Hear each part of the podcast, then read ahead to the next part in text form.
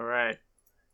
So um this this tweet that you uh tweeted um from yesterday, yeah, it was yesterday, the 20th. Um I found it very interesting. Um you said therapy is such a waste of time in this country. Um, would you want to would you want to elaborate on that what you mean by that? um yeah, I, I I just had um I personally had like a very shitty therapy experience recently. Um, so um, yeah, it was just ass. So you know, sessions are supposed to be like an hour at least. This the the, the last one I had was like twenty fucking minutes. she's like, she's like, "How was your week?" And then because I do it bi-weekly because I used to do uh-huh. weekly, but things have settled down now, so I do bi-weekly. Yeah. Um, and she was like, "How was your? What happened over the last two weeks?" And I told her a couple things and she just gives me these like high school counselor ass answers. Like she obviously doesn't give a fuck. I'm like, yeah, I'm, I'm I'm feeling like anxiety, you know, about seeing my family, and then she's like, you know, cause like visiting my family and stuff. And she's like, yeah. well, maybe you should take baby steps. I'm like, what the fuck does that mean? Like, like what does that actually mean? What gotta? She's like, yeah, just just get a feel for it. What do you mean get a feel for it? I've known these people for 20 years. That's not the point. Like, what do you? So, and then she like skipped to the suicide screening questions after like 10 minutes. She's like, okay, well, have you been drinking? I'm like, no. I wasn't drinking two weeks ago. I'm not drinking now. Like, have you done any drugs? Any thoughts of suicide or homicide? I'm like, same answers as two weeks ago. And, you know, not much happened in the last two weeks where I feel like I need to, you know, slit my wrist now. You, if you've been listening, you would know that, but you weren't listening. So I freaking, I called up the office I'm like, I want a new therapist, and they're shocked at me as if they've never heard criticism before.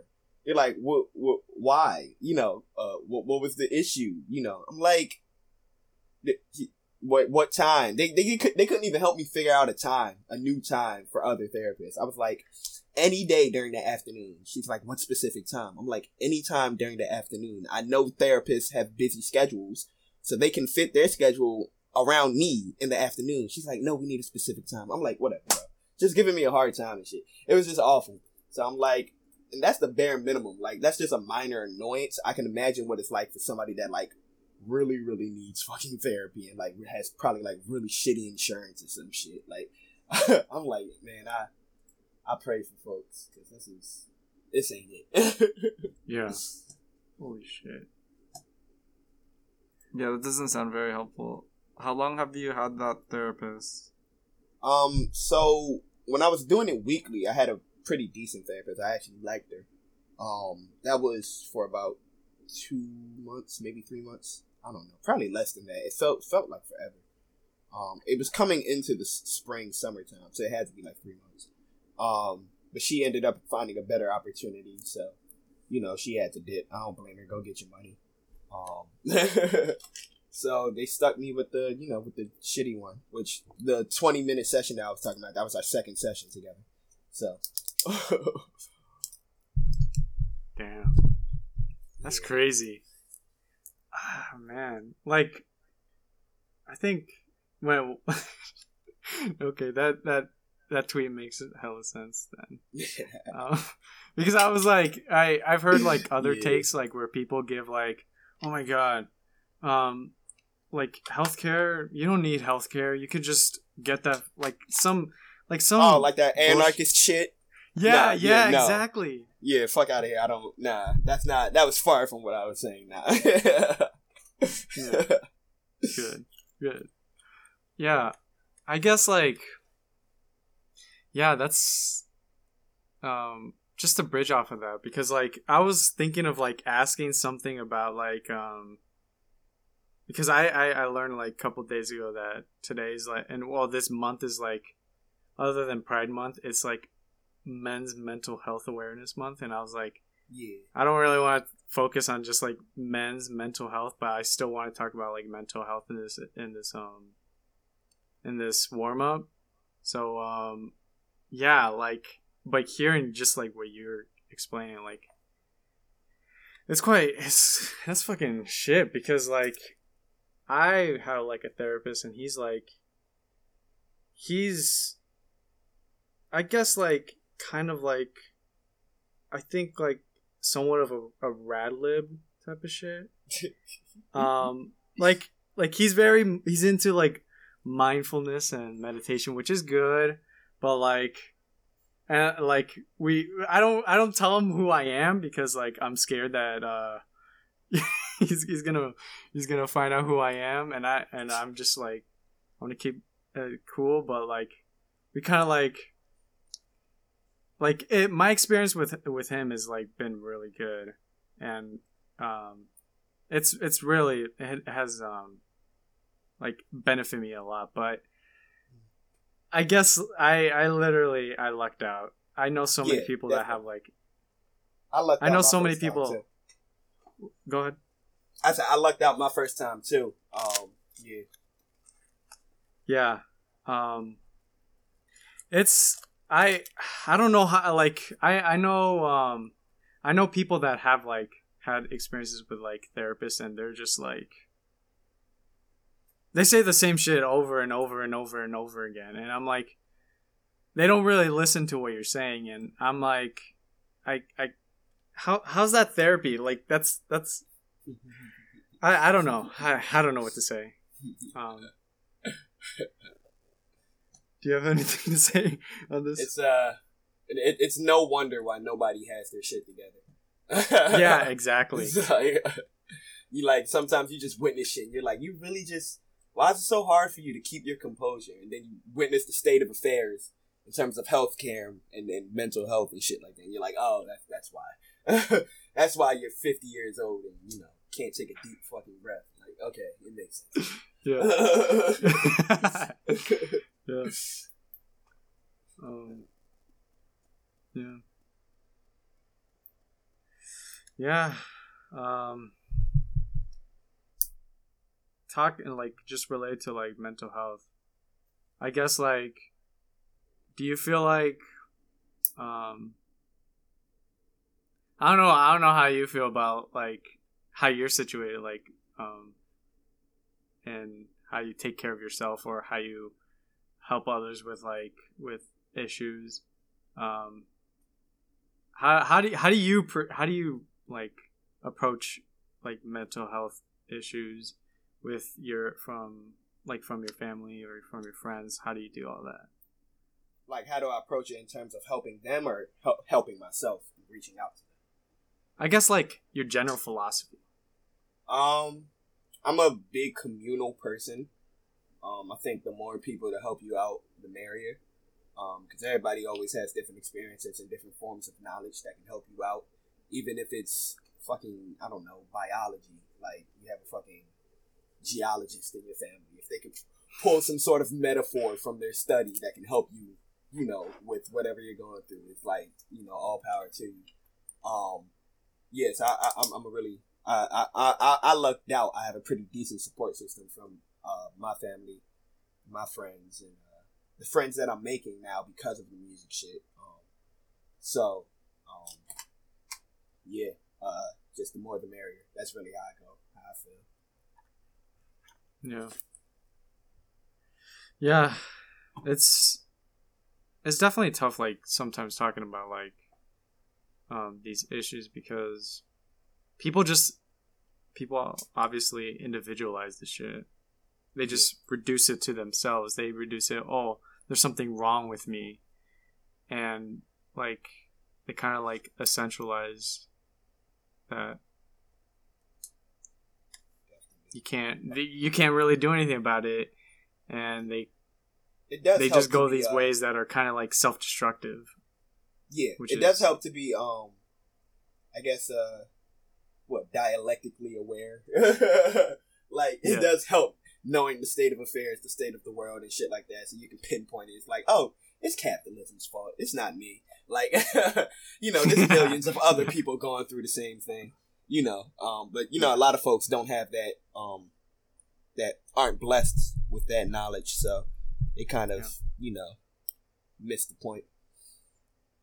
Yeah, I would say that a lot of people's like mental health distress actually comes from um, like e- economic insecurity or like structural or societal racism uh, or like just not having a strong community in itself. And if like if those things could be corrected then there wouldn't be as much of a need for um people to get like a specific person who's like trained in in, in mental health they'd have their needs met like in a, just in their regular life Exactly. Yeah. Feel the same way. Yeah, like I can speak for myself that a lot of just the general anxiety that I feel, I I I feel I I I I don't really call I wouldn't say I'm an anxious person. I'm just I'm just anxious because god damn the world's fucked.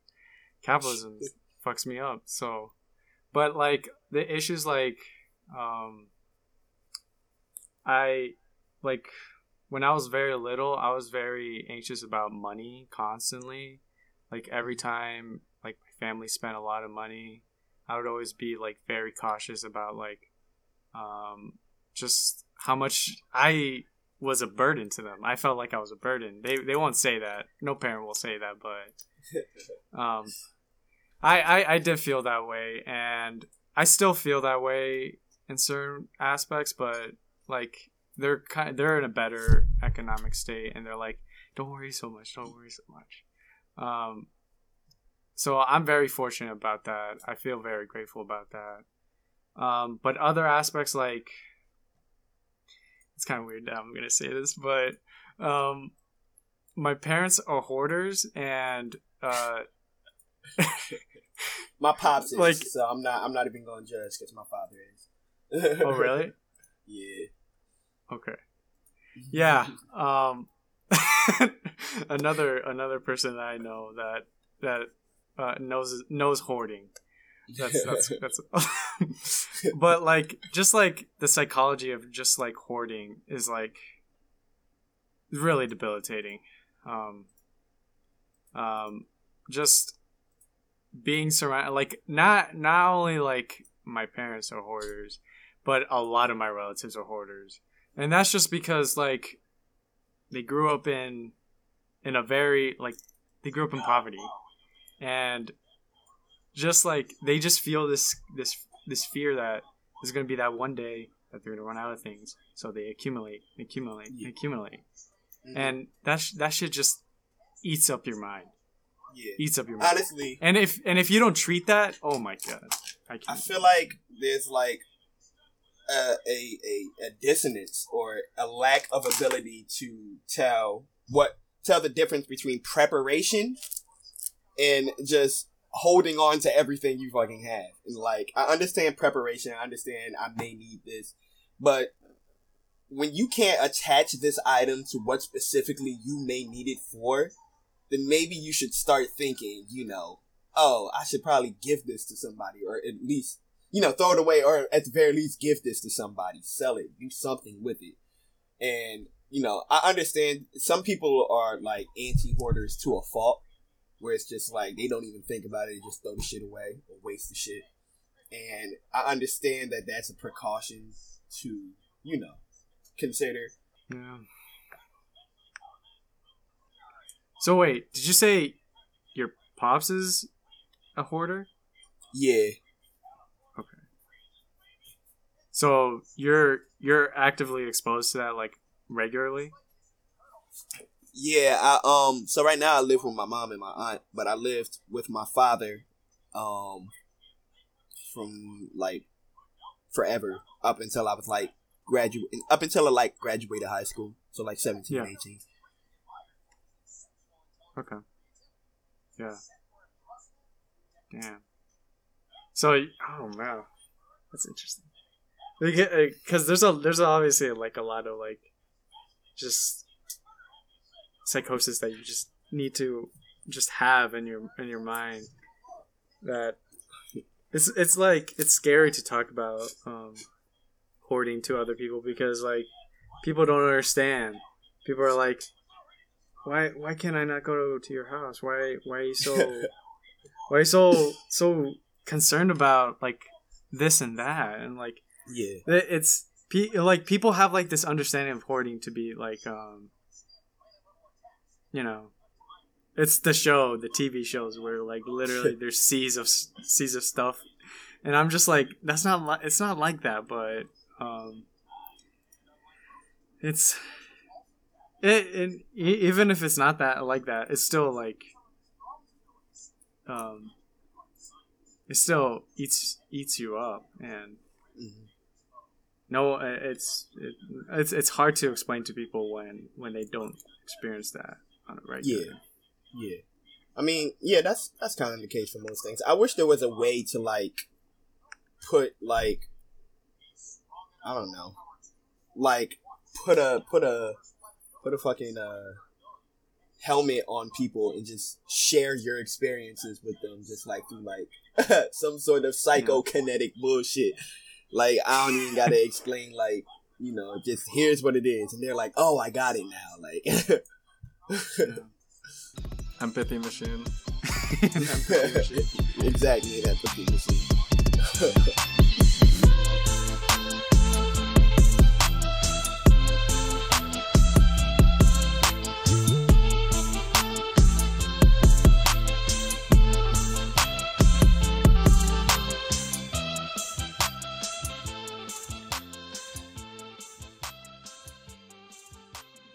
hello everybody what's good y'all? Welcome to the Heatwave. I'm chewy I'm Zen. and thank you for listening. All right so we have a special episode right here. We've been working for months for this to happen. Honestly we were i thought this was gonna happen like months ago um but things happen um life happened but uh here we have a an underground rapper that maybe y'all know maybe y'all don't Ghais Guevara. Do you want to introduce yourself? that was a beautiful pronunciation. Uh, yes. Uh, yeah. Yes. I'm Ghais Guevara, uh, rapper, producer, um, leftist. I guess I don't know. Interesting. I know I, it's a very vague term. I know a lot of people hate that term, but like, Yeah, yeah. I, if I sit here and say like Maoists, you'll probably lose viewers or something. So I don't like. I'm not even a Maoist, but I'm just like trying to keep it as general as possible. I want to bring everybody in. for sure. For sure. I got you. Um, I thank you for being here. Um, it's quite special. I'm. Uh, I've been excited for this for like quite some time. So, I. It's like when I first heard your music. Um, it was like in February. You had like 1,900 listeners on Spotify at that time, Mhm. and I was like, when I, because you showed me Yeah, I you showed me uh your your your your your content. And i was like this guy this guy i don't know what to expect. And then i put on i like um i put on fuck nordic model fuck the nordic model Mhm. and and i just listened to the whole album uh, like whole black bolshevik and i was like what the fuck? This is a, like this is crazy. How how did this how does how do you only have 1900 monthly listeners? This doesn't make sense.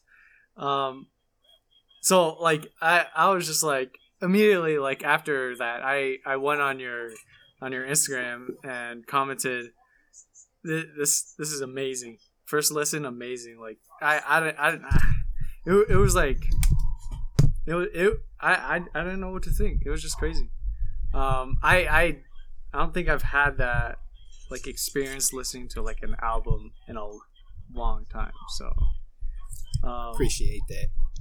for sure, for sure. Uh, but I I definitely um. Well, I, I didn't I, I, I didn't know that we were gonna have the opportunity to interview so um because this is like our second interview ever oh, really? yeah well actually it's our third the Oh, third uh, dope, like dope. but um yeah um this is quite awesome so thank you for being here No problem. um so just to start off um this is gonna be uh a really weird question take it wherever you want it to go. Okay. But who is Ghais Guevara, and what is your origin story? How'd you grow up? Whatever, all that stuff. Um, I don't know. I guess I'll start at like. I'll I'll I'll, talk about how I started making music. I guess I'll start there. Okay. Yeah. Um, I I don't know. I guess like I've been dropping projects since I was maybe sixteen. Um, I uh got like four hundred dollars worth of equipment, quit my job, and then started recording and then realized, damn, it's not as easy as I thought it was, and then got another job, and, then, and then fucking just kept recording, you know, uh, in and out of school, kept recording over and over, um, putting out projects, deleting projects, you know, gaining a little bit of traction there, a little bit of traction there, um, and then I guess I don't know, I don't really, it's kind of fuzzy to me. I put out Black Bolshevik. I don't know what made me like, uh, because I, I remember I was at a point where I was like, I'm tired of. So I record all of my shit at home. Um, everything that's on streaming platforms right now, I recorded it all at home. My newest album, I actually went to a studio for, so that's great. But everything is at home. I mixed it myself, mastered it myself, produced it myself, wrote the songs myself, and uh, yeah, just did it all at home. Um, and it was getting to a point where I was like, all right, I'm tired of this. I want to go into a studio. So I was like, I'm not dropping anything until I go to a studio. But as I'm sitting there and I'm like making my beats, I'm like, damn, these are really good beats. And I couldn't resist myself. so I ended up making what was eventually Black Bolshevik. And um, somehow, some way, this uh, kid in China, kid, I don't know how old they are, uh, Finnick, F I N N I C K. Um, shout out Finnick uh, put my stuff on Rate Your Music, and um, the homie Banana Pill, uh, DJ Banana Pill, um, contributed to the uh, Rate Your Music page as well. Just put all my info up there, and it just suddenly blew up on there. I, I don't I, I can't even give any rhyme, reason, explanation for it. It just blew up. I don't know why. Um, and next thing you know, I'm like getting bolded, which is like this like solidified like you know you're you're you know ranked top 15 you know of the year so and so and such and such um i'm getting like Yeah, thousands of 2021. reviews and stuff um it's freaking insane uh Yeah. but yeah so um so much for so I, I i just felt the need to capitalize off of that so here we are now with 20,000 monthly, monthly listeners on spotify Yeah, Um, twenty thousand. That's yeah. crazy.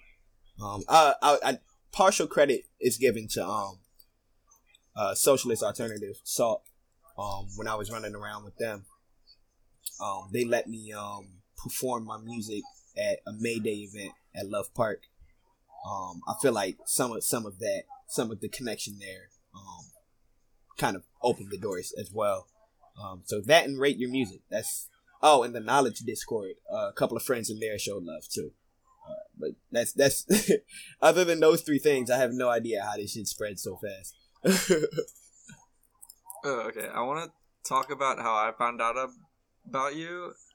Um, there, like, I think early in February there was just a Twitter thread that was like, "How come there aren't any communist rappers?" And then there's, and it was like um, quote retweeting like some video. Um, I don't know. I don't remember what it was, but it was. I think it was like Maoists in Africa, and they were rapping. But someone asked like, "Why? How come there aren't any common?" And then someone said, "Oh, there, there are." And then they tagged um, Mavi, and then they also tagged Ghais Guevara. uh, yeah, I re- that's um the the homie Josh uh, at uh, Queer Socialism. Yeah, um, yeah. yeah. I, I fucks with Josh. Josh always has been a supporter of my music. Um, shout out Josh. Yeah. Yeah, that's that's how I found out. uh, yeah, that's cool. But um, that's that's good that you mentioned uh, salt because I was gonna ask you like, um, what experience you have with organizing? What's your political journey? How would you? What are your main influences like throughout the years? Because yeah, you're an artist, but you're like Yeah, you're like a communist artist, so like politically it's grounded. it's different. Yeah. Yeah, more well rounded. Yeah. um. Well, first and foremost, like I, I was kind of just raised about it. Uh, like my mother and father met at like a rally. Like my father used to protest against like the death penalty and stuff like that. Uh, with some sort of group, and my mother and my aunt, they're friends with Move. Y'all, y'all aware about Move? Um, Whoa. Yeah. Pam Africa and them, yeah. Um, wow. so you that have whole- connections to move. That's cool. yeah, the whole Africa family, um, good folks. Uh, much love to them. So I was just kind of like raised around it. Um, it's kind of inevitable. Um, but then you know, at some point, I have to spread my own wings. You know, make my own journey. And um, I was at a protest, um, George Floyd protest that turned into um, an uprising. They don't like when I use the word riot. Po- folks don't like the word riot. An uprising, um, where they were, you know, setting the fucking Starbucks on fire and trying to break into the Chase Bank. That shit was fucking hilarious. Um, and it was just uh, some some salt memories was handing out flyers like, okay, let's talk about the next steps. Da da da da da. So you know, I ended up joining um, salt. Um, off of that, you know, they taught me a couple things. Um, and then you know, I ended up learning about uh, Black Alliance for Peace. I ended up uh, doing a couple things with them. They taught me a couple things, and you know, it's just a combination of things: book recommendations, so on and so forth, protests, conversations, experiences. Um, yeah, so that's kind of just like how it all came about. You know, when you're right, like like when you're right, when you're right, you're right. When something makes sense, it makes sense. So you know, when when all this information is getting thrown at me and it's answering my questions, I'm just like, I have no choice than to like affiliate myself with it. Like, Yeah, gotcha. So, are you like involved with Salt and Black Alliance for Peace at the moment, or Um, are you just I've not necessarily because I've kind of been busy with the album and stuff. Like, if they want me to like come yeah. out to something or come out to like protest, show love, you know, donate to this, donate to that. You know, I'm I'm there for them because they're just good folks. Uh, but I, I wouldn't necessarily say I belong to any sort of like organization at the moment. Um, okay? just because I haven't given them that time. Gotcha. Gotcha. That's cool. Uh, there was a question I wanted to ask. Are you also a student on top of being a rapper? Um, I was. I was in school for uh computer information systems. Um, but I left because um, why did I leave? Well, first off, COVID happened and they closed the schools down, and then um, every time I kept trying, um, it was online classes, and I freaking suck at online classes. I kept failing. I'm like, I'm not gonna keep spending money, and I'm gonna keep sitting here bombing online classes. So I was like, I'm just gonna wait it out. And then while I was waiting it out, I just happened to blow up. So I'm like, I don't want to, you know, Okay. interfere. So I'm just gonna, I'll drop this album first, and then you know, inshallah, I'll, I'll, I'll go to, I'll go to school, um, afterwards. Um, finally Mhm. get what I, the certificate that I freaking want. Oh, are you still interested? to- yeah, to- definitely. This this okay. music shit is not forever. Hell no. Uh, you you can be here today and gone tomorrow. So I'm not I'm not relying on it. And would it be for the same thing that you initially picked? I don't know because I wanted to do a two year program and just get my certificate and get out. But the more and more people that I'm meeting, the more and more like university life seems fun to me. You know what I mean? So I don't know. I Mhm. might. I'm still trying to decide. It depends where I'm at in life. Okay, I see. Were you involved in any political student organizations while you were in college, or? Nah. Um. Outside, not not regarding the school. I- just happened to know students, but they were all going to like different schools and stuff. I wasn't part of like no, you know, student nonviolent coalition type thing or nothing like that. Okay. Gotcha.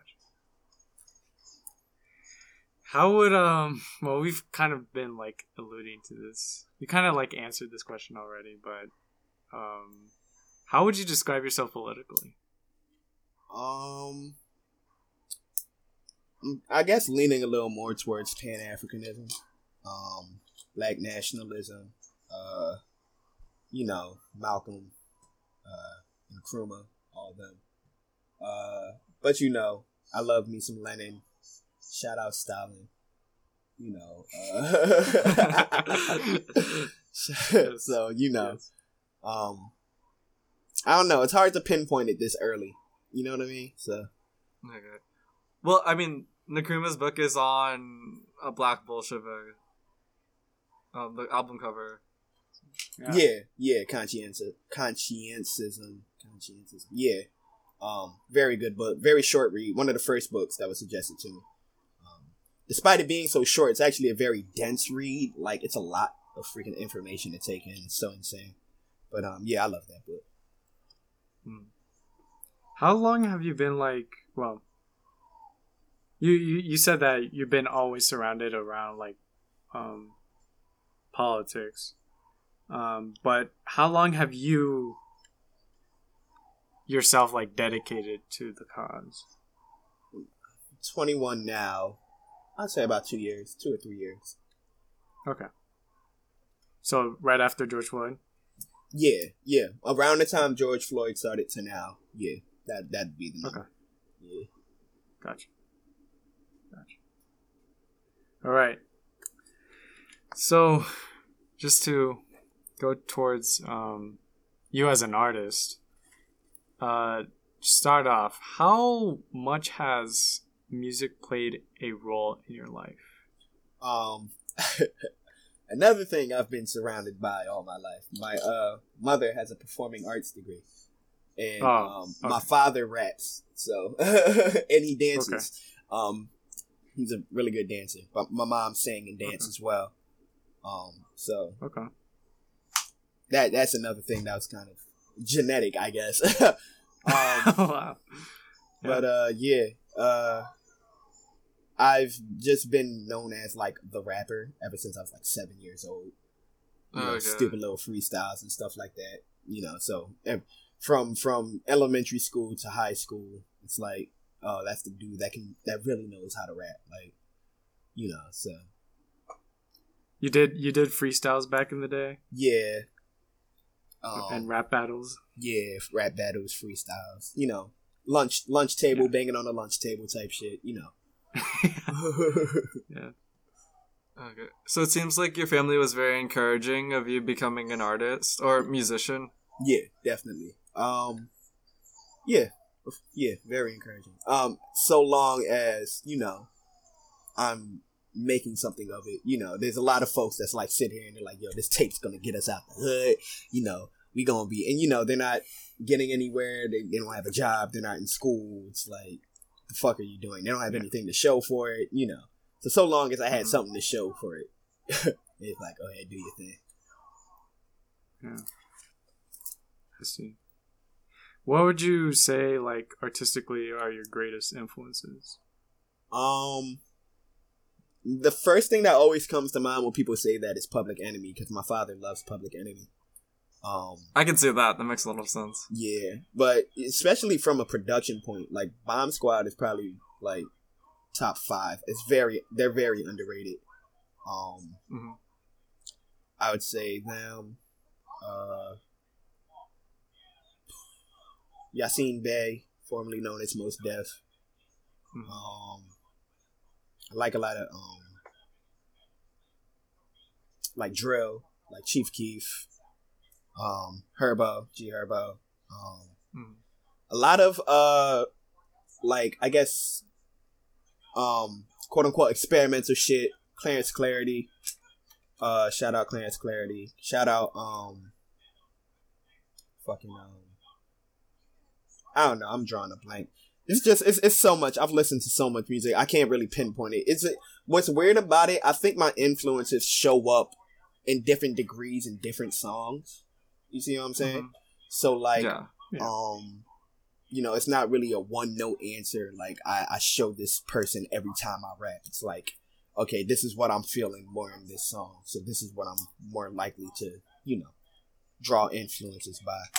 But in terms of shaping like how I make music, I give all credit to like Dilla and the Avalanches and just anybody that's known for sampling because that's like the core of my beat making. Um, I, I didn't feel like learning instruments, and I felt like learning instruments is limiting. So, uh, you know, I put a lot of emphasis on sampling because I feel like as long as you know how to sample, you can do whatever you want. Okay. yeah. yeah. I definitely like I don't know how long I've gotten like into like sampling, but um like the the thing that you obviously notice from the get-go from your music is that you dedicate a lot of like time and work towards your sampling and it's just like it's definitely really good. And it's like the obvious one you could think about is um I think it's it's the Mark Cuban song, and you can hear um, Squidward. Yeah. Which, like, when I first heard it, I was like, "This is this is insane."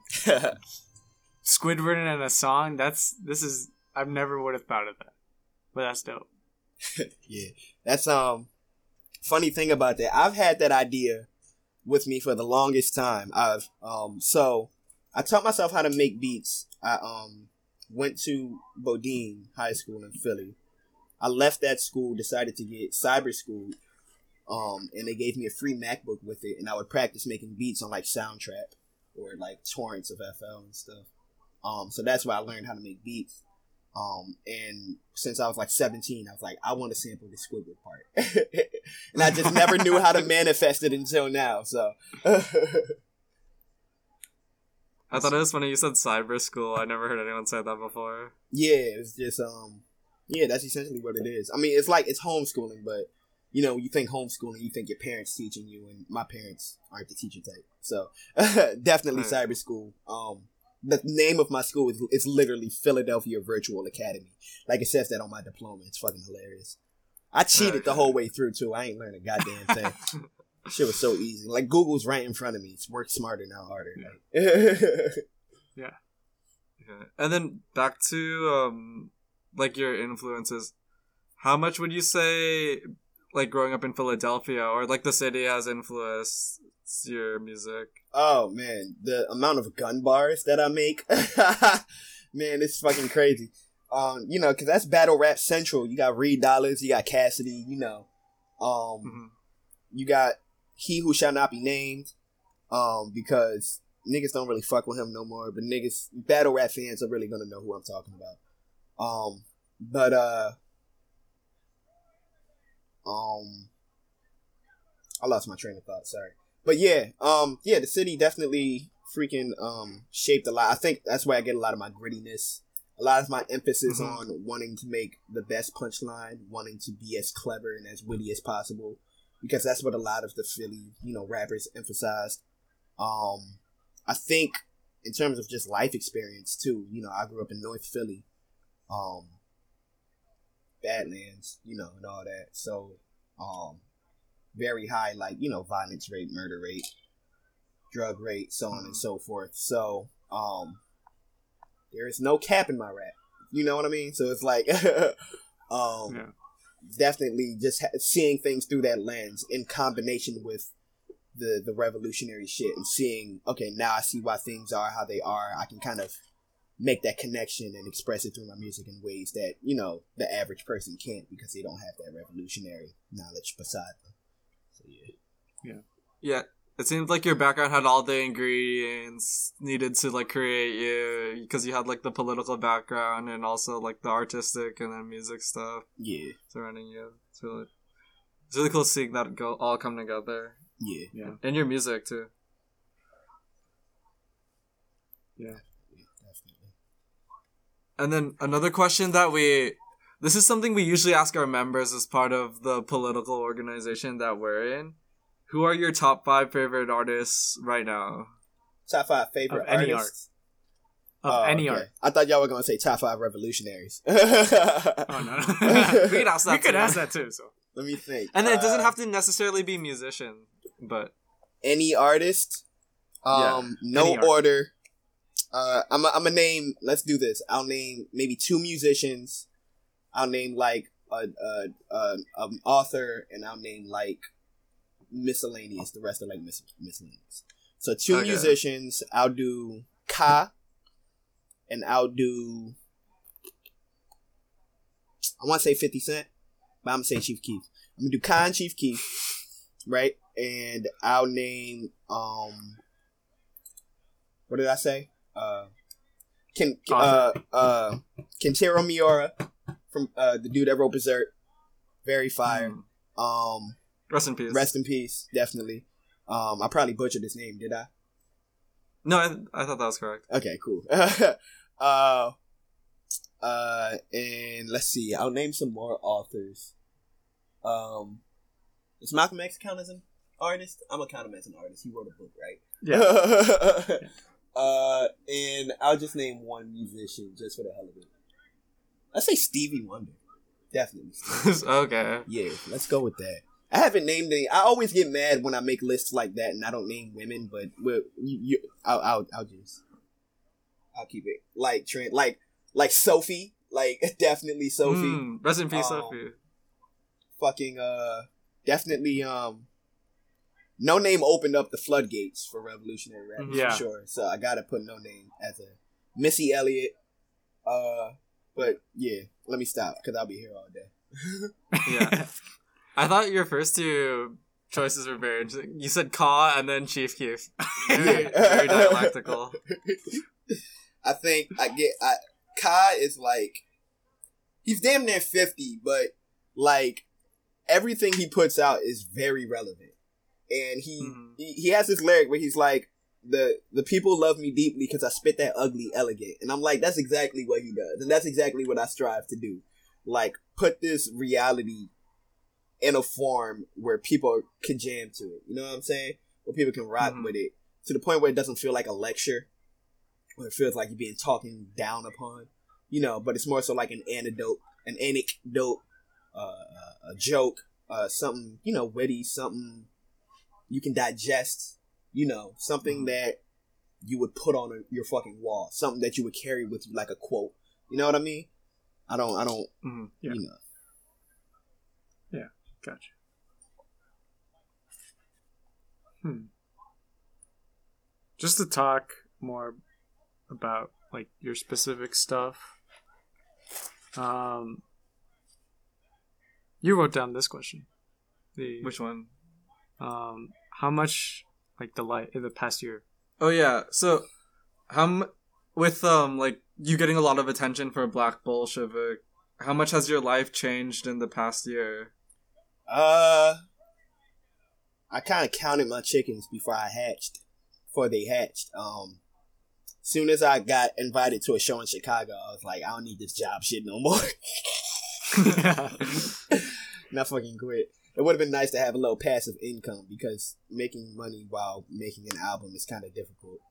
Um, Yeah. but in terms of just outside of a financial standpoint, because money isn't everything. Um, Mhm.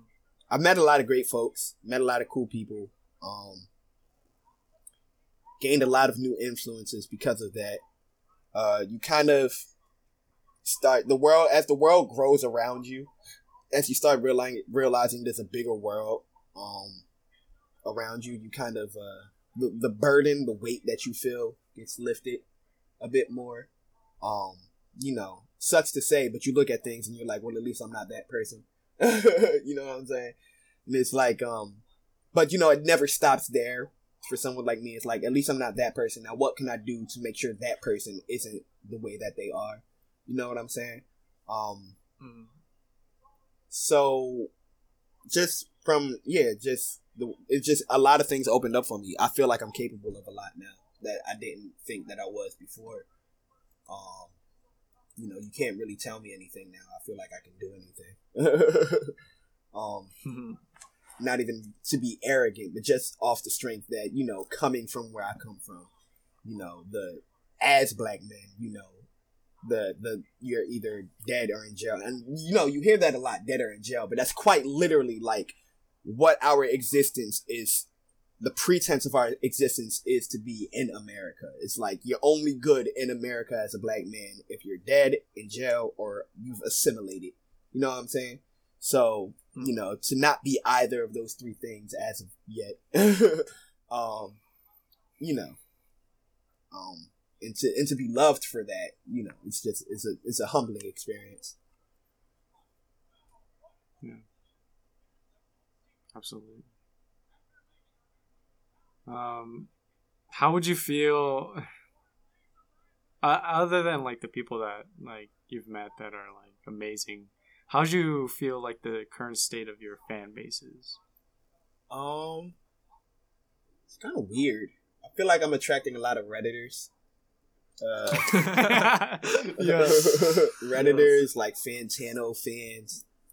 Uh, just like weirdo white kids, you know what I'm saying? And like some of them are cool, some of them aren't too weird, you know what I mean? Some of them are actually decent yeah. people that I fuck with. Some of them are actually like internet friends to this day. Like I, I, I talk to them in the Discord. We, you know, and when I get to their city, we're gonna hang out. Um, but it's definitely not the people that I grew up around. I'll say that it's it's not the streets. the streets ain't listening to me mm-hmm. um, as of yet. Um, so I had to adjust to that because they'll make certain jokes, send certain memes. I'm like, what the fuck? What the fuck is this shit? Like, but um, they yeah, I've I haven't been harassed too much, haven't been felt uncomfortable too much, and a lot of them are have very expansive music tastes. Um, so you know, I get introduced to a lot of. Uh, in, in fact, I was I was I'm pretty sure I wasn't the only rapper at that Chicago show, but I was the only one that I was the most traditional of them, I would say. Probably the least experimental of them all. Um, everybody else was pretty fucking uh, left field. Um, and you know, gaining those kinds of influences from those types of people because they are fans, despite them being peers of mine. Um, there's a lot of influence to gain from those folks. So, yeah. Mm-hmm. Interesting how how political are your fans? Like, uh, pretty much. Well, pretty much all at the same wavelength. I I don't really get in disagreements with any of my fans. Um, we pretty okay. much all agree on certain shit. Uh, you, do you know like any fans that are like not at all political and they just like your your stuff? More so, I, I think, um, personally, I do. Um, I think most of the fans on the internet are just political, but personally, like the fans that I live close to, or the people that I know, like family members and friends, they're more. I wouldn't say they're apolitical, but they're definitely not as involved. Um, and they just like the music for what it is. Um, which is good. I want to be able to bring people in like that. I don't want to just be the communist rapper that brings in communists. you know what I mean? Yeah. So yeah. yeah. That's cool. Um, I guess that kind of answers it. Um, what do you think is your primary goal in your in your art? Um, well, first of all, it's agitation first and foremost. Um, you know, I don't I don't put these song titles as the song titles for no reason. You know what I mean?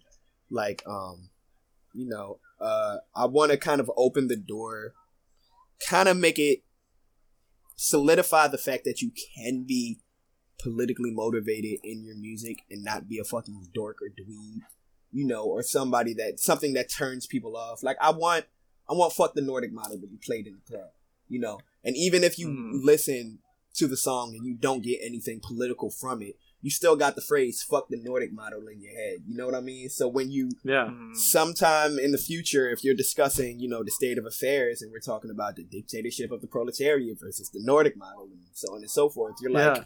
now, what is the Nordic model, and why did you know, guy, you say "fuck it"? Okay, let me read about it. You know what I'm saying? It's like, yeah. Naming a song Operation Cyclone. The song isn't fucking about Operation Cyclone, but I want people to Google that. You know what I'm saying? Um, yeah, it's at least start a, a, snowball effect to get people down that rabbit hole in the same way that I was taken down the rabbit hole when I heard certain buzzwords and buzz phrases, you know. Um, but at the same time, I don't want it to be what people say, you know, ho scaring. Um, uh, I want it to be digestible for folks. Uh, but at the same time, not digestible to the to the to the point where I'm selling myself and I'm giving up on on you know I'm decent I'm I'm sensitizing things and shit like that. You know, I still want to be myself and still want to have that creative express expression. Um, so it's just a matter of balance, honestly. Interesting. I didn't. That's actually that's cool that you name your songs like that because I, I I always wondered why some songs were named that way, and I'm just like, you don't mention it, you don't really talk about it, but um, yeah, that definitely that definitely does an effect because like even if I'm just like I'm just chilling with my with people and they read fuck the Nordic model, they're like, what does that mean? Like they're Exactly. curious about it. Exactly. And then you just Mhm. end up down a rabbit hole as to why it's Yeah. fuck Bernie Sanders or some shit like that. Like, yeah, yeah. like, oh yeah, I don't, I don't Yeah. like Norway either. Fuck them. for sure. Like, yeah, I see, see the song. CR. Yeah. Yeah, I it's like I see the song CRB and it makes me wonder what does CRB mean? I'll, I'll just say it's very the sample that I, the song that I sampled. It's a very blatant sample. I'm surprised nobody ever leaked the sample yet. It's an obvious sample. The song that I sampled, the what the song is about and the references to a specific place in the United States, which has to do with the sample as well. Um, Oh, okay. and the song being about environmental racism and so on and so forth. It should kind of give you an idea. Okay. This this is if Okay. it's well known if you understand water pipelines and shit in the U.S. If you understand Okay. that type of shit. Yeah, because on the song you you touch on um environmental problems and also like health inequity. Yeah. Um, is that something that's gonna be talked about more throughout the album? Um, nah, So your next album? nah, I'm very bad at concept. Al- I'm not bad at concept albums. I just don't feel like I'm at a place where I can do that. It requires a lot of cohesiveness and um a lot of uh tediousness. You know what I'm saying? And I'm not at a point where I can just lock myself into a studio for six, seven months and you know really grind out an album yet. Um, maybe sometime in the future, but nah, it's just that's just something specific for the song. Okay. For your next album, uh, there will be no super slave. Mhm. Where what's what's that about? What do you got for us? What do you got for everybody? So What's that gonna be? it's it's just a every so I actually read my criticisms. Um, people criticisms people have of my work. Um, as long as it's constructive, like niggas that say shit like, "Oh, the mixing's bad." Well, what the fuck does that mean? Is, is the hi hat too loud? Is the bass too muddy? Like, I don't. You gotta help me out here. But um, you know, I discern my criticism well. Um, you know, a lot of folks talked about the album being too short, not being cohesive. You know, uh, beats being a little too loud, so on and so forth. It's kind of just me polishing those things and just making a longer album to kind of show people, um, this is this is Guy Escobar. You know what I'm saying? You know, I'm getting tired of Mm. certain comparisons.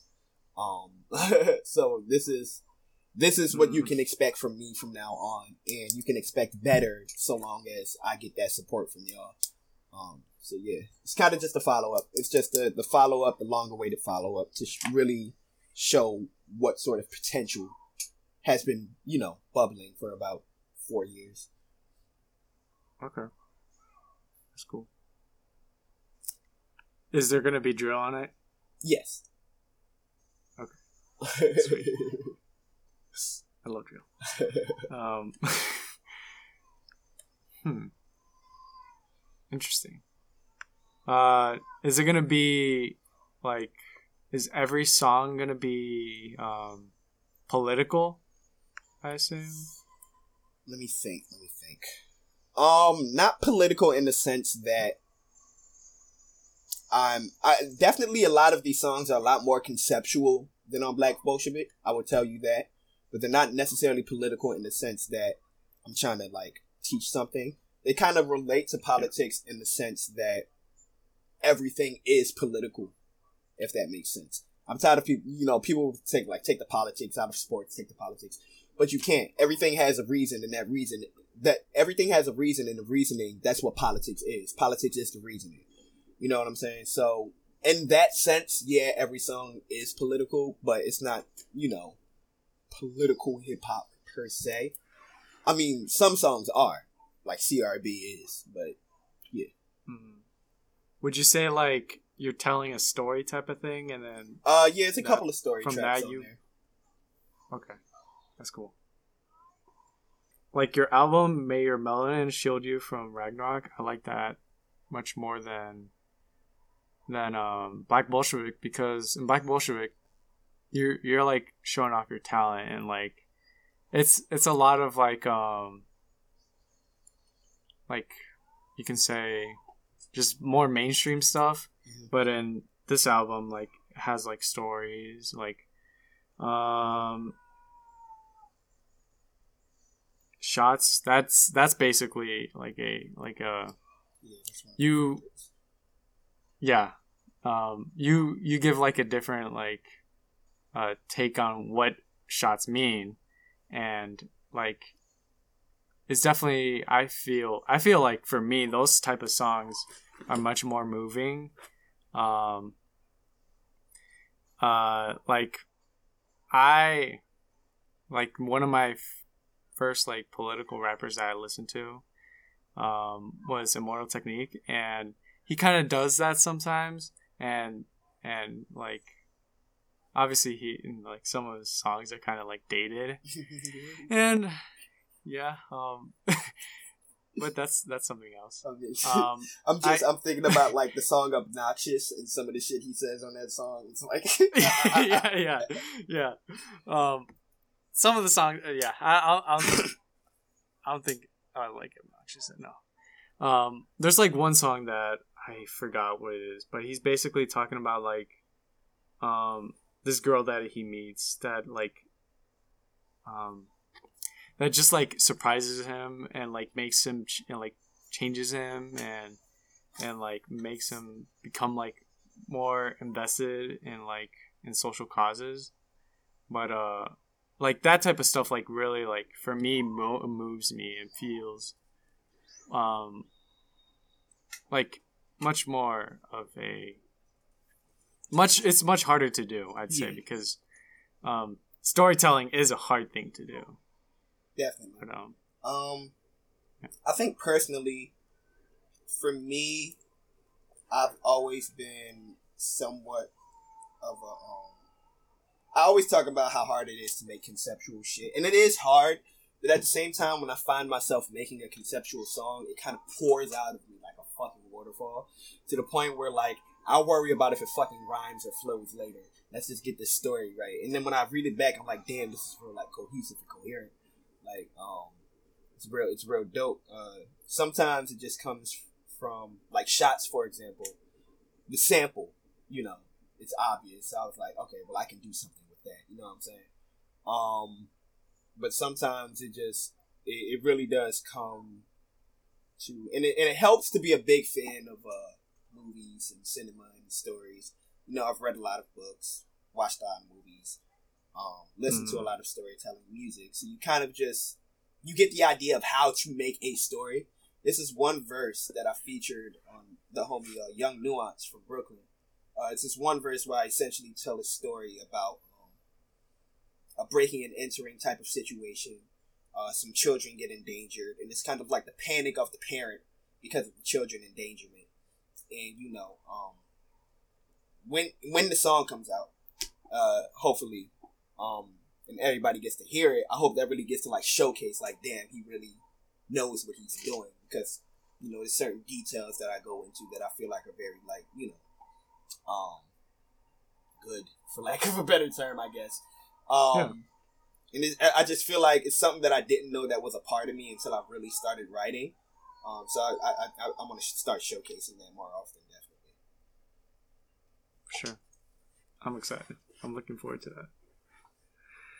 that um but just to pivot um from that to more like the state of hip hop uh how do you feel about the current state of hip hop um, Um, the current state of political hip hop conscious hip hop whatever that genre is it's really Um, hard to say that I'm excited for it because the the the state of like the future of the world is in such a shitty place. It's like doesn't even feel like there's gonna be any hip hop, much alone anything else in the next twenty fucking years.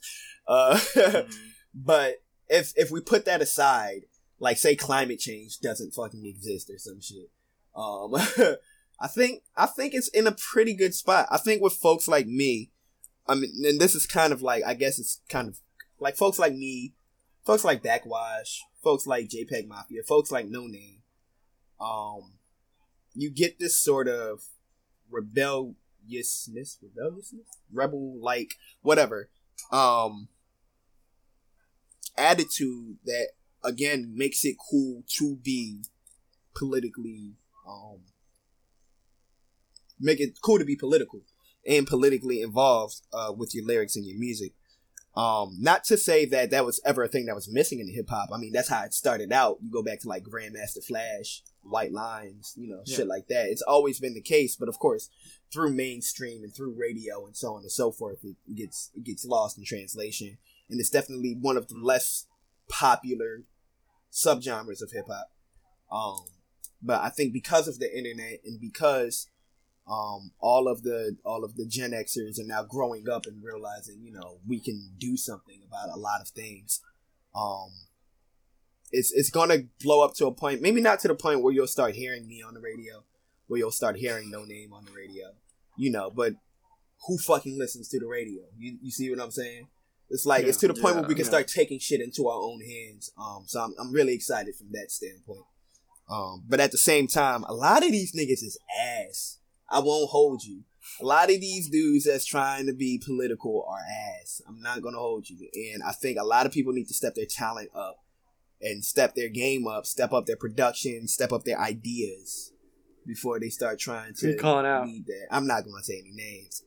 Um, okay. I'm I'm not gonna say any. They're gonna have to find out for them damn selves when when when that when niggas albums start dropping and they start getting you know thumbs downs and shit like that. it's not anybody like like I'm if if if I think you're ass, I'm gonna say it to your face. So it's not anybody that I'm cool with. Obviously, like I'm not like subbing a friend or anything, but it's just like some some shit that I hear every now and then just because it gets recommended to me and like I'm not feeling it. And then it's mostly it seems like your problem is mostly because their artistry is bad and not that their politics are bad. Nah, yeah, definitely not because well, some of their politics are pretty shit. They're like social dems and liberals, and you know they'll sit here and be like, you know, uh, uh, uh, going out telling us to vote and shit, or uh, they'll sit here, Yeah. they'll sit here and be like, you know, why do the police kill us? Why do this? Stop asking why, nigga. We know, like we know by now. Like, come on. Um, but it's mainly just a talent thing, you know. Yeah. Okay. Interesting. I can't. Well, should we mention him? Should we mention? Uh, I mean, depends. You just ask, and then we can cut it down. Who is it? Wait, wait, wait. Can I guess? Can I guess um, who y'all gonna say? Is Sure. it J Cole? No. Fuck. Okay, wait. No, no, That was a good no. guess, though, So right? wait, I can I can introduce this.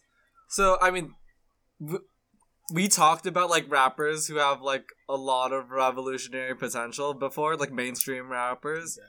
and then the rapper that we talked about was Joey Badass, Oh, just from like All American Badass, Yeah. and how like no, he's cooked. I mean the he's cooked. the language. He's He- cooked. all his potential is gone. I'm sorry to say, he's cooked. He started getting that movie money, and he uh kind of went loco.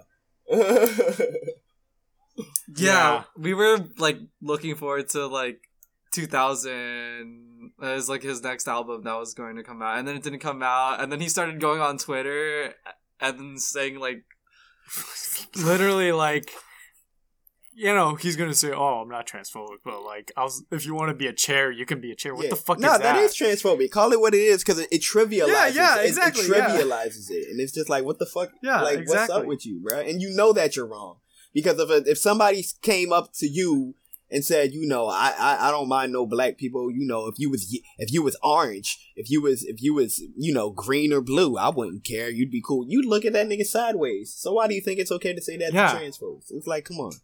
Um, exactly. but you know, people are going to be people. The the world as a whole um is a transphobic, homophobic world. So You know, there's no specific demographic of people that's more transphobic or homophobic than the other. Now I'll sit here and I'll argue white people because they brought that shit forth, of course. But you know, Yeah. in terms of like, it's it's not a competition. Everybody, every, you know, everybody has some shit to unlearn. So yeah. Of course.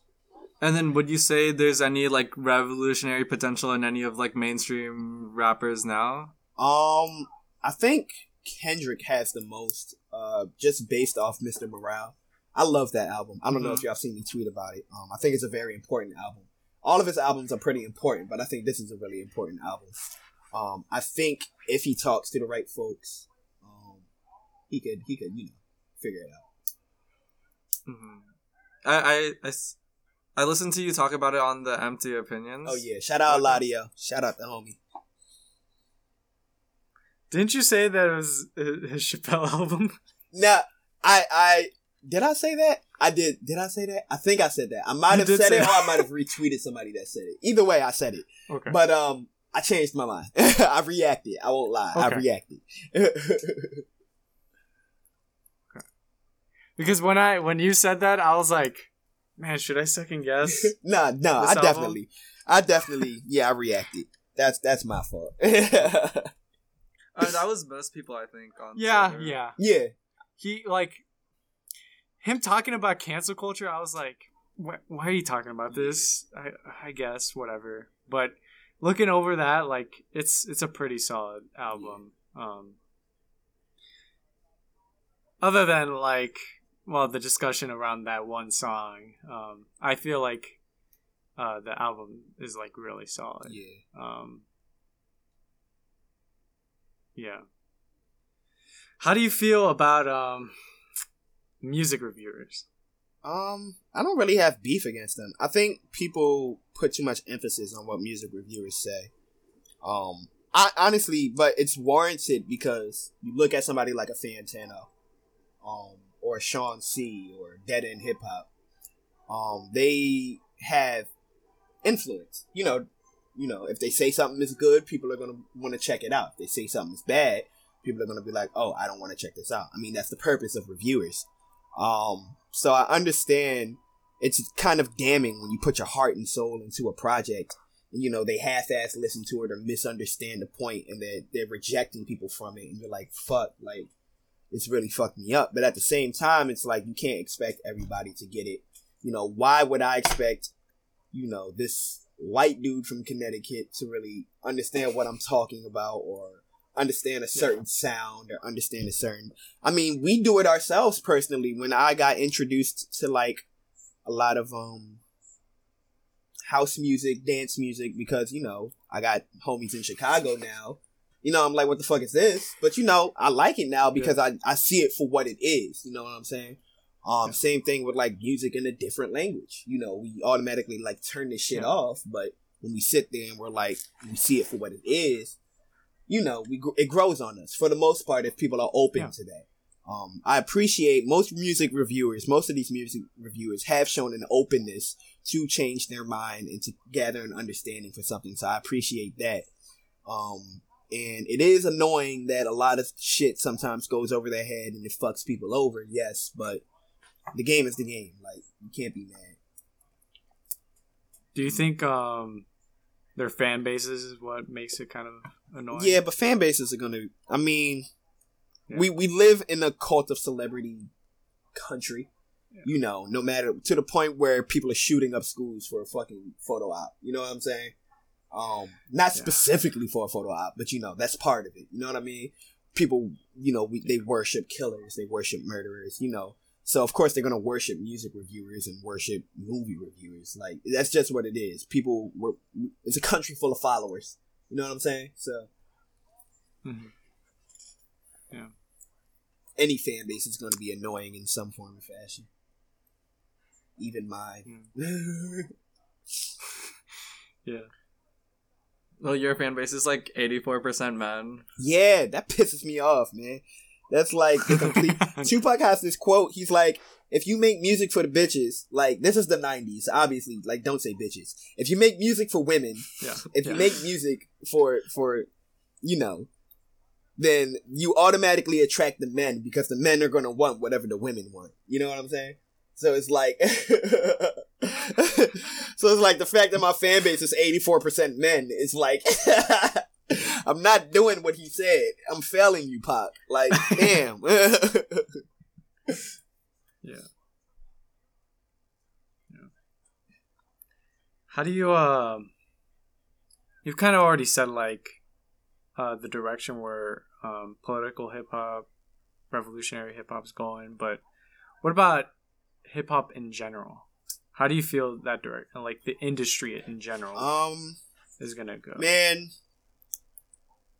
I think I don't see it. I definitely don't see it like collapsing anytime soon in the way that rock did. Like rock didn't collapse, obviously, and of course with the internet, nothing can truly collapse. There's always gonna be. I think there's always room for something in the era of the internet. There's seven billion people of the world in the world. I got twenty thousand people that listen to my shit. That's that's nowhere near. You know what I'm saying? But it's still more Yeah, than a lot of folks. nothing. It's enough to the point that you felt the need to interview me. You know what I'm saying? There's room for everybody. Yeah. Um. So there's always going to be Yeah. room for hip hop, no matter what genre ends up taking over. Um. But I feel like it's going to be, being that it's a predominantly black art, black owned art. I mean, all arts are all forms of music are predominantly black and black created art, but this one, in a sense, that it connects to, uh, uh I guess, poor black folks, poor, you know, uh, in a way that it, it, it gives industries and governments and feds ways to infiltrate certain black um communities um hmm I, I- feel worried about that. You look at the like the Rico case, the Young Thug Rico case, um, where Mhm. folks that literally just because they said YSL in a rap song, now they're serving twenty years. You know what I'm saying? It's like it's real fucked up. Um, and you know you you you get scared. You really get scared because like every and no matter what you say or do, it can be held against you. Um, or it could be manipulated in a way where now, um, you know, you got trap music, despite the fact that there was a massive crack epidemic, you know, in in you know, talk about Reagan and the Contras and so on and so forth. And because of that, that birthed uh, trap music, and because of trap music, that birthed uh, there's a certain influx of drug usage now amongst the youth because you know of of what that brought forth. You know what I'm saying? So hmm uh, with great power comes great responsibility. Um, so you get kind of worried um, with where that responsibility lies and where how it ends up being used. Free Do- King Slime. Oh, free King Slime, yeah, facts. That, that well, uh, yeah, free King Slime, definitely. Free, free, free YSL, bro. That shit's disgusting. Feds are weird. Yeah. I guess the final pivot of of this podcast, I'd say, let's talk about politics. Um, how do you feel? Well, you've kind of already said like how you feel about the state of the world right now, but how do you feel of the current state in this country or this so-called country? I'm one of those pessimistic ass folks that believe that revolution will never happen in this country. I'm not gonna hold you. Um, Really? Yeah, I think we're too far gone to the point you combine cult of celebrity with misinformation, with the fact that there isn't really, there really was never a strong communist uh, uh, movement in this country in the first place that lasted beyond five years. so you know, it's like um, there's not a lot of things that people can turn to. You know, all of the revolutionaries here, they're like, well, Russia did, well, Mao did, well, Castro did, and it's just like those are completely different situations from this crock pot that we have of, of, of cultures in America. You know what I'm saying? Um, I honestly, I it's a bit pessimistic, and I think I could be wrong. I'm not gonna sit here and say it's hundred percent, you know, the case, but um, I'm a bit pessimistic for the future of, of, of the revolutionary potential of America. Um, now of the world, Um, I think that's a different story. Um, I think there's a lot of folks doing what they're supposed to be doing. Shout out to the Communist Party of Philippines. You know, shout out Cuba. You know, shout out uh, the the revolutionary forces in Yemen. Shout out, uh, you know, Free Palestine. All over those places, Yeah. you know, it kind of kind of warms your heart. You know what I'm saying? It brings a smile to your face. Yeah. Um, but just here, I don't know. What do you think about like the tra- the trajectory of the United States? um, I think it's near its collapse. Honestly, um, mashallah. Uh, uh, Yeah, of course. um, I think people are reaching a point where they're realizing this this dangerous point where this existential crisis point where you realize shit is fucked up and you don't know what to do about it. And I think because people don't know what to do about it, they don't know who to turn to, run to. They don't know the, any history or anything to gather from it. They're gonna go and do whatever the fuck they want. They're just gonna react, and because a lot of people are gonna react, it's gonna cause a lot of just poor happenstances to the point where it's just like, all right, you, you gotta we gotta go to Africa or something. Like we gotta get out of here. Like Mm. um whoever I don't know who's gonna who's gonna lead the vanguard, who's gonna take the land, who's gonna take America, and you know, is it gonna be the Proud Boys? You know, they're very organized. The alt right is very organized. Um, the left is what's disorganized here. Um, you know, Hmm. will we win the, the the cultural and the class and the race war? I don't know. Um, I just know that it's going to happen soon. Um, so yeah. do you have a timeline of like what when shit's gonna go down? do you predict? I wouldn't be like, a certain surprised. that shit's gonna I wouldn't down? be surprised if shit start blowing up next presidential election. Yeah, I would not be surprised. Like this, the the Biden one was already a shit show. Like I don't know. So I don't know, man. I don't. yeah. like oh my god, like shit is so bad right now. Like man, and shit was bad when we were young. You know, I'm pretty y'all around the same age as me. I'm 21. Shit was bad when we were Yeah. young, but now that we're able, old enough to process it, it's like damn, shit is really Uh-huh, bad. yeah. Like this shit sucks. Um, there's no way to go but up. So. Yeah. definitely. What would you? What do you think is needed for like people to Um, understand? Because because obviously, um, if you know, I would say I describe like if COVID happened and um people were like organized throughout the world like like there's like a strong communist movement there probably would have been a revolution. Um, um, I mean the way do you think do you think what is what is needed for that next revolutionary period um an armed For us. struggle in the way that you see in Palestine and Yemen and so on and so forth. Um and you know when you say that people are like how are you going to go against the United States government? Well, I'm going to put that shit like this. Why the fuck would the US destroy their own infrastructure that they profit from trying to get rid of us?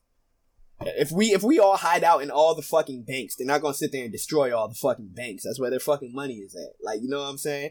And not even that. History has shown that when it's a strong communist movement, other communist movements around the world are willing to lend aid to those communist movements. So it's not like it's just gonna be black folks from all over America versus the United States government. It's gonna be black folks from all over America, you know, uh, support from this country, support from any anti-American, anti-imperialist country somewhere around the world, you know, Cuba, so on and so whatever you want to name. Um, you, it's just a matter of organizing, politically, politically educating, and just doing the work. But you know, before we get to organizing and politically educating, you have to ensure that folks' needs are met. Not in the sense that you know you got to pay their rent, but in the sense that you're not gonna get the lumping, you know, proletariat. You're not gonna get them on your side when they got people to feed, a life to live, and they're barely, you know, they're juggling three jobs. They're not gonna add the extra job of an organizer slash agitator. They, they, it's just impossible. Nobody wants to do that. Um, it, it's the the way the American brain is wired, um, it's it's the very opposite of of, of being ready of sparking the revolution. We're very docile. We're very comfortable. We're very um, stuck in our convenience. A lot of us don't even realize that we benefit from imperialism, from siphoning from the third world, and so on and so forth. You know, and when you tell somebody that, they're like, "Well, you know, I'm starving. Fuck, fuck what's going on. You know, fuck them sanctions. You know, over there. You know, what what, what they got against me. You know what I mean? So it takes a lot of rewiring. Um, but you can't rewire somebody when they're not in the position to be rewired. So, um, this isn't like a, because mutual aid in and of itself isn't enough. Of course, mutual aid can be mm-hmm. very apolitical. You know, the fucking government, the Catholic Church that's fucking mutual aid. Like, so, um, but at the same time, there has to be some sort of connection made, um, some sort of support system, uh, um, you know, whether it's Jay Z finally he stops gentrifying neighborhoods and he's like, all right, I'm going to start putting my money towards grassroots organizations, you know, and shit like that. You know, pay people's rent for five years at a time, um, so they can focus on you know organizing because I'm worth a billion dollars. Whether it's that or whether it's us, you know, taking it, you know, taking it and, and figuring things out on our own, carpooling the work, like fucking Martin was doing on the Montgomery boycott or some shit like that. You know, is is is it's gonna have to happen. But again, we're so wired to be individualistic. I don't know. So. Mm-hmm. Yeah. Yeah, that's I'd say the million dollar question. but yeah. Um I guess to wrap it up, um what are your top five revolutionaries? Top five revolutionaries? Easy. Malcolm. That's like obvious. Um, I'll say Malcolm. I'll say. Fuck, this is hard. Hold on, let me go. I'll say Du Bois. Uh, W.B. Du Bois. Um, definitely. Um, Malcolm, Du Bois. Assata definitely Assata Shakur. Mm-hmm. Um, I'm gonna get the last two from my reading list. Hold on, let me find it. Um, shit, shit, shit, shit, shit. I got so much notes. I gotta purge my notes. And then we'll say, fucking. I really like Lenin. Lenin be talking that shit. I know it's obvious, but Lenin be talking that shit. And I'll say George Jackson. Of course. Like, obviously, George Jackson. That's where the title of the album comes yeah. from. Um, yeah, yeah. Uh, again, mm-hmm. pisses me off that I keep naming men off the top of my head, but I'll, I'll, get to a point. I'll expand. Like Marimba Ani, um, kind of. I used to listen to like Marimba Ani fucking uh lectures with my girlfriend in City Hall after work and shit. Like, you know, they're there. It's there. It just it never comes off the top of my head when I'm asked. I got to do better. mm-hmm. Sure. Well, I guess just to wrap things up, um, do you have any final thoughts about? Do you have anything that you want to plug in, say before we wrap this up? Um, there be no Super Slave, July sixteenth, twenty twenty two. Album listening party in Philly, July fifteenth, twenty twenty two. So long as I have the money. Um, uh, be on the lookout. I did a lot of features this year, so be on the lookout for that. Um, if you know niggas that can book me for shows, book me for shows. I'm trying to travel. Uh, shout out to y'all for having me on here. Uh, for sure. Thank you for being here. Problem. Uh, yeah, that's it. For sure. Sweet. Do you have any final thoughts? Uh, no, I think that's good. Well, thank you for being here again. Just to plug in the podcast Mecha ASU, we have a community garden that we always mention uh, for the listeners. If you're based here in Phoenix, in Phoenix, uh, uh, we have the Vilma Espin Community Garden. We hold meets every Saturday at 5.30. Um, hit us up on Instagram to find out more info. Um, you can find uh, follow us at Mecha ASU to find more info about us. Uh, if you're interested, just hit us up. If you're interested in joining Mecha, hit us up. Um, you want to stay updated with our podcast? Uh, follow us at THW Pod on Instagram. And that's all, everybody. The struggle continues. Venceremos. Venceremos. Venceremos. The most disrespected person in America is the black woman. Nothing by the scheme, there's a whole lot of hate on this little old street. And my BD won't let me breathe. Every time I go out, he think I cheating. I fight back, we shout, we scream, and it won't stop till uh, someone bleeds. That's one shot to the head, two shots to the head, three shots to the head, four shots to the head.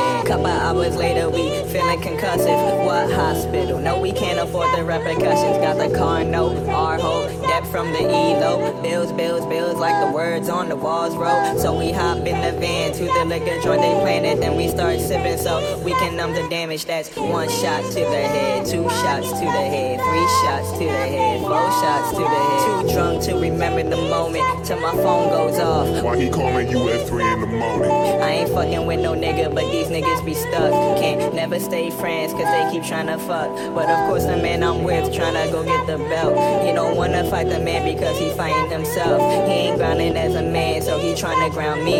He been tossing me around since month 13. That's two violent years. Give a fuck about my fear. Get the blick. I'ma end this bullshit right here. That's one shot to the head, two shots to the head, three shots to the head, four shots to the head. Before I knew it, lights in front of my crib. I'm scrambling. Damn near forgot about the kid. And the pigs bust through like Ray Lou. And they knew this was just another story told inside the ghetto. We drive down the block, put my name in the stock, then pushed me and told me to smile for the shots. That's one shot to the head, two shots to the head.